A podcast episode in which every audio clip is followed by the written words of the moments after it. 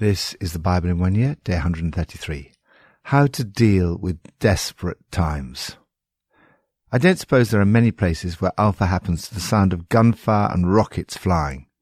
But for us, the message is simple. It's about hope, light, and a future, because it's about Jesus. This is what Canon Andrew White, Vicar of St. George's, Baghdad, wrote to me in a letter describing their Alpha course. They were in a desperate situation. The church had been bombed more than once.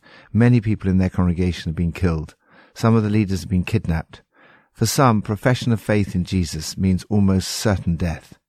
Yet in these desperate times, Andrew White is able to say that Jesus brings hope, light, and a future.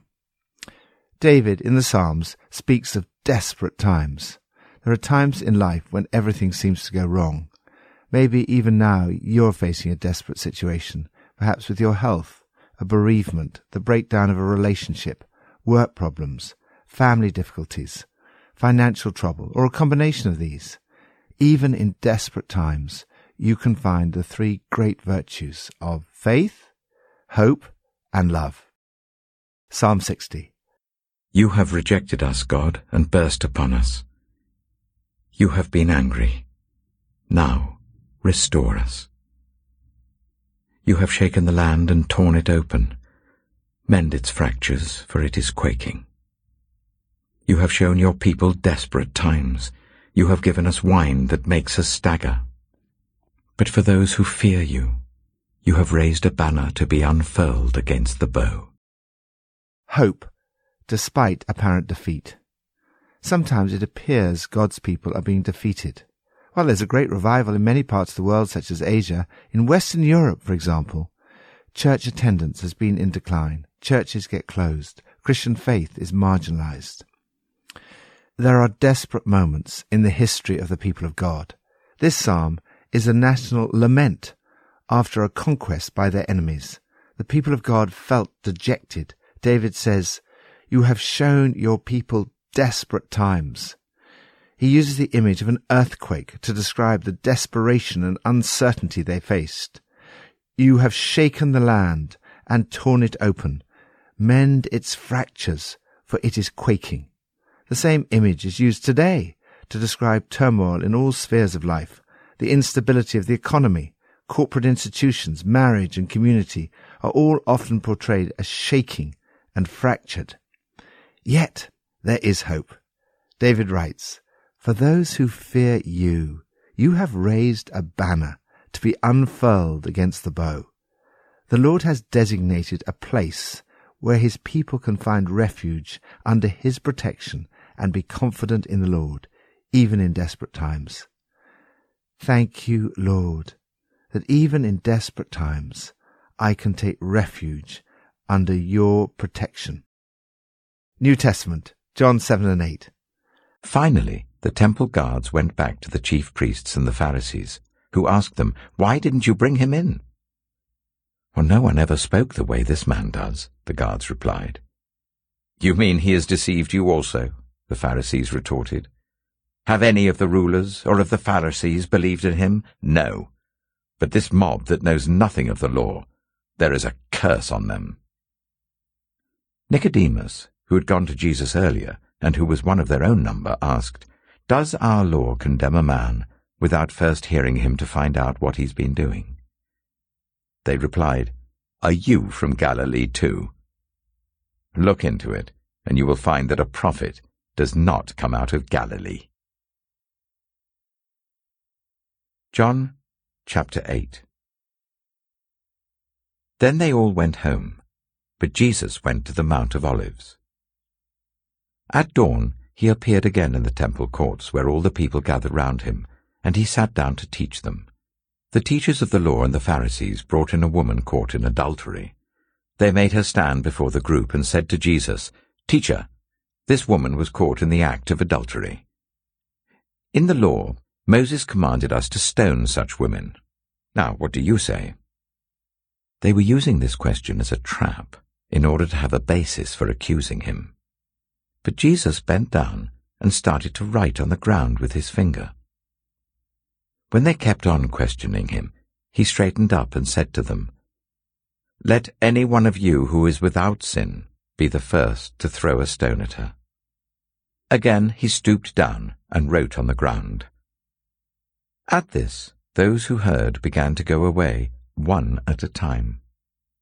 The older ones first, until only Jesus was left, with the woman still standing there. Jesus straightened up and asked her, Woman, where are they? Has no one condemned you? No one, sir, she said. Then neither do I condemn you, Jesus declared. Go now and leave your life of sin. Love rather than condemnation. Is sex outside marriage acceptable or is it sinful? If it is, what should our attitude be to those who are guilty of sexual sin? The debate about sexual ethics continues to fill our media today. The teaching of Jesus is as relevant now as it was 2,000 years ago. The words of Jesus were the greatest words ever spoken, the kind of words you'd expect God to speak. The temple guards declared, no one ever spoke the way this man does. It's so sad that some religious leaders failed to recognize him and regarded those who did believe in him as this mob. This woman, caught in an act of adultery, must have felt absolutely desperate. Despair can come from defeat. It can also come from moral failure. She must have been experiencing both, filled with guilt, shame, and fear of death. The condemners tried to trap Jesus with a question. Jesus gives one of the most brilliant, memorable, and often quoted replies in the history of the world. Let any of you who is without sin be the first to throw a stone at her. Jesus did not condone her adultery, nor did he regard it as the unforgivable sin. He demonstrated how easy it is to condemn others while being guilty of the same sins in our own hearts. This can be applied in many areas of our lives. Before we criticize others, it's worth asking ourselves whether we are without sin in that area that we're about to criticize in another. When we judge, accuse, and condemn others, we project on them what we refuse to see in ourselves. As is often said, people who live in glass houses shouldn't throw stones. In the context of the debate about sexual ethics, as we look at our own hearts, there is often a lot of glass around. In the account of the woman caught in adultery, each of the condemners is convicted by Jesus' words until eventually only Jesus was left. Jesus asks her, Has no one condemned you? When she replies, No one, sir, he says, Neither do I condemn you. Go now and leave your life of sin. Guilt is a horrible emotion. Condemnation is a terrible state to be in. How amazing it must have been to hear the words of Jesus. Then neither do I condemn you. Since he was without sin, Jesus was the one person there in a position to throw stones, but he did not. There's an extraordinary balance, an almost unique combination in the words of Jesus, full of wisdom and grace, mercy and compassion. Jesus could not be clearer that adultery is sin, Yet he did not condemn her in any way. This is the message of the New Testament. There is no condemnation for those who are in Christ Jesus. As a result of Jesus' death for us on the cross, you and I can be totally forgiven, however far we may have fallen. Yet, this is not a reason to go on sinning. Jesus does not condone her sin. He says to her, leave your life of sin. Jesus does not condemn us, but he does say to us, as he said to her, leave your life of sin. Jesus' words, as always, are motivated by love and compassion. Follow his example. It's easy to fall into one of two opposite extremes. Either we condemn people or we condone sin. Love does not condemn, nor does it condone sin, because sin leads to people getting hurt. If we love, like Jesus, we will neither condone sin nor condemn people, but lovingly challenge people, including ourselves, to leave sin behind. The Greek word for to forgive means to liberate. Jesus came to liberate you by the power of his Holy Spirit. You are liberated to love as God loves you. Forgiveness is at the heart of every relationship. It is the essence of love. Lord, thank you that there's no condemnation for those who are in Christ Jesus. Thank you that you died to make it possible for me to be cleansed, forgiven, and to go free. Help me to love people as you did. Old Testament, Judges 16 and 17. One day, Samson went to Gaza, where he saw a prostitute. He went in to spend the night with her. The people of Gaza were told, Samson is here. So they surrounded the place and lay in wait for him all night at the city gate. They made no move during the night, saying, At dawn we will kill him. But Samson lay there only until the middle of the night. Then he got up and took hold of the doors of the city gate, together with the two posts, and tore them loose, bar and all. He lifted them to his shoulders and carried them to the top of the hill that faces Hebron. Some time later, he fell in love with a woman in the valley of Sorek, whose name was Delilah. The rulers of the Philistines went to her and said, See if you can lure him into showing you the secret of his great strength, and how we can overpower him, so that we may tie him up and subdue him. Each one of us will give you eleven hundred shekels of silver. So Delilah said to Samson, Tell me the secret of your great strength, and how you can be tied up and subdued. Samson answered her, If anyone ties me with seven fresh bowstrings that have not been dried, I'll become as weak as any other man. Then the rulers of the Philistines brought her seven fresh bowstrings that had not been dried, and she tied him with them. With men hidden in the room, she called to him, Samson, the Philistines are upon you. But he snapped the bowstrings as easily as a piece of string snaps when it comes close to a flame. So the secret of his strength was not discovered. Then Delilah said to Samson, You've made a fool of me. You lied to me. Come now, tell me how you can be tied.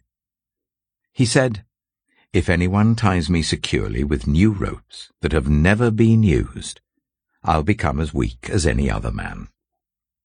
So Delilah took new ropes and tied him with them. Then, with men hidden in the room, she called to him, Samson, the Philistines are upon you! But he snapped the ropes off his arms as if they were threads. Delilah then said to Samson, All this time you've been making a fool of me and lying to me. Tell me how you can be tied. He replied, if you weave the seven braids of my head into the fabric on the loom and tighten it with a pin, I'll become as weak as any other man. So, while he was sleeping, Delilah took the seven braids of his head, wove them into the fabric, and tightened it with a pin. Again she called to him, Samson, the Philistines are upon you. He woke from his sleep and pulled up the pin and the loom with the fabric. Then she said to him, how can you say, I love you, when you won't confide in me? This is the third time you've made a fool of me and haven't told me the secret of your great strength. With such nagging, she prodded him day after day until he was sick to death of it. So he told her everything. No razor has ever been used on my head, he said, because I've been a Nazarite dedicated to God from my mother's womb. If my head was shaved, my strength would leave me, and I would become as weak as any other man. When Delilah saw that he had told her everything, she sent word to the rulers of the Philistines, Come back once more. He has told me everything. So the rulers of the Philistines returned with the silver in their hands. After putting him to sleep on her lap, she called for someone to shave off the seven braids of his hair and so began to subdue him. And his strength left him. Then she called, Samson, the Philistines are upon you. He woke from his sleep and thought, I'll go out as before and shake myself free. but he did not know that the Lord had left him. Then the Philistines seized him, gouged out his eyes, and took him down to Gaza. Binding him with bronze shackles, they set him to grinding corn in the prison. But the hair on his head began to grow again after it had been shaved. Now the rulers of the Philistines assembled to offer a great sacrifice to Dagon, their god, and to celebrate, saying, Our God has delivered Samson our enemy into our hands. When the people saw him, they praised their God, saying, Our God has delivered our enemy into our hands, the one who laid waste our land and multiplied our slain. While they were in high spirits, they shouted, Bring out Samson to entertain us. So they called Samson out of the prison, and he performed for them. When they stood him among the pillars, Samson said to the servant who held his hands, Put me where I can feel the pillars that support the temple, so that I may lean against them. Now the temple was crowded with men and women. All the rulers of the Philistines were there, and on the roof were about three thousand men and women watching Samson perform. Then Samson prayed to the Lord. Sovereign Lord, remember me. Please God, strengthen me just once more, and let me with one blow get revenge on the Philistines for my two eyes. Then Samson reached towards the two central pillars on which the temple stood. Bracing himself against them, his right hand on the one and his left hand on the other, Samson said, Let me die with the Philistines. Then he pushed with all his might, and down came the temple on the rulers and all the people in it. Thus he killed many more when he died than when he lived.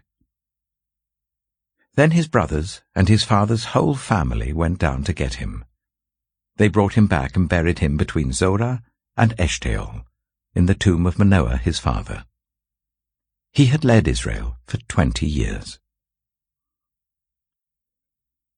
Judges chapter 17 Now a man named Micah from the hill country of Ephraim said to his mother, The eleven hundred shekels of silver that were taken from you and about which I heard you utter a curse, I have that silver with me. I took it. Then his mother said, The Lord bless you, my son.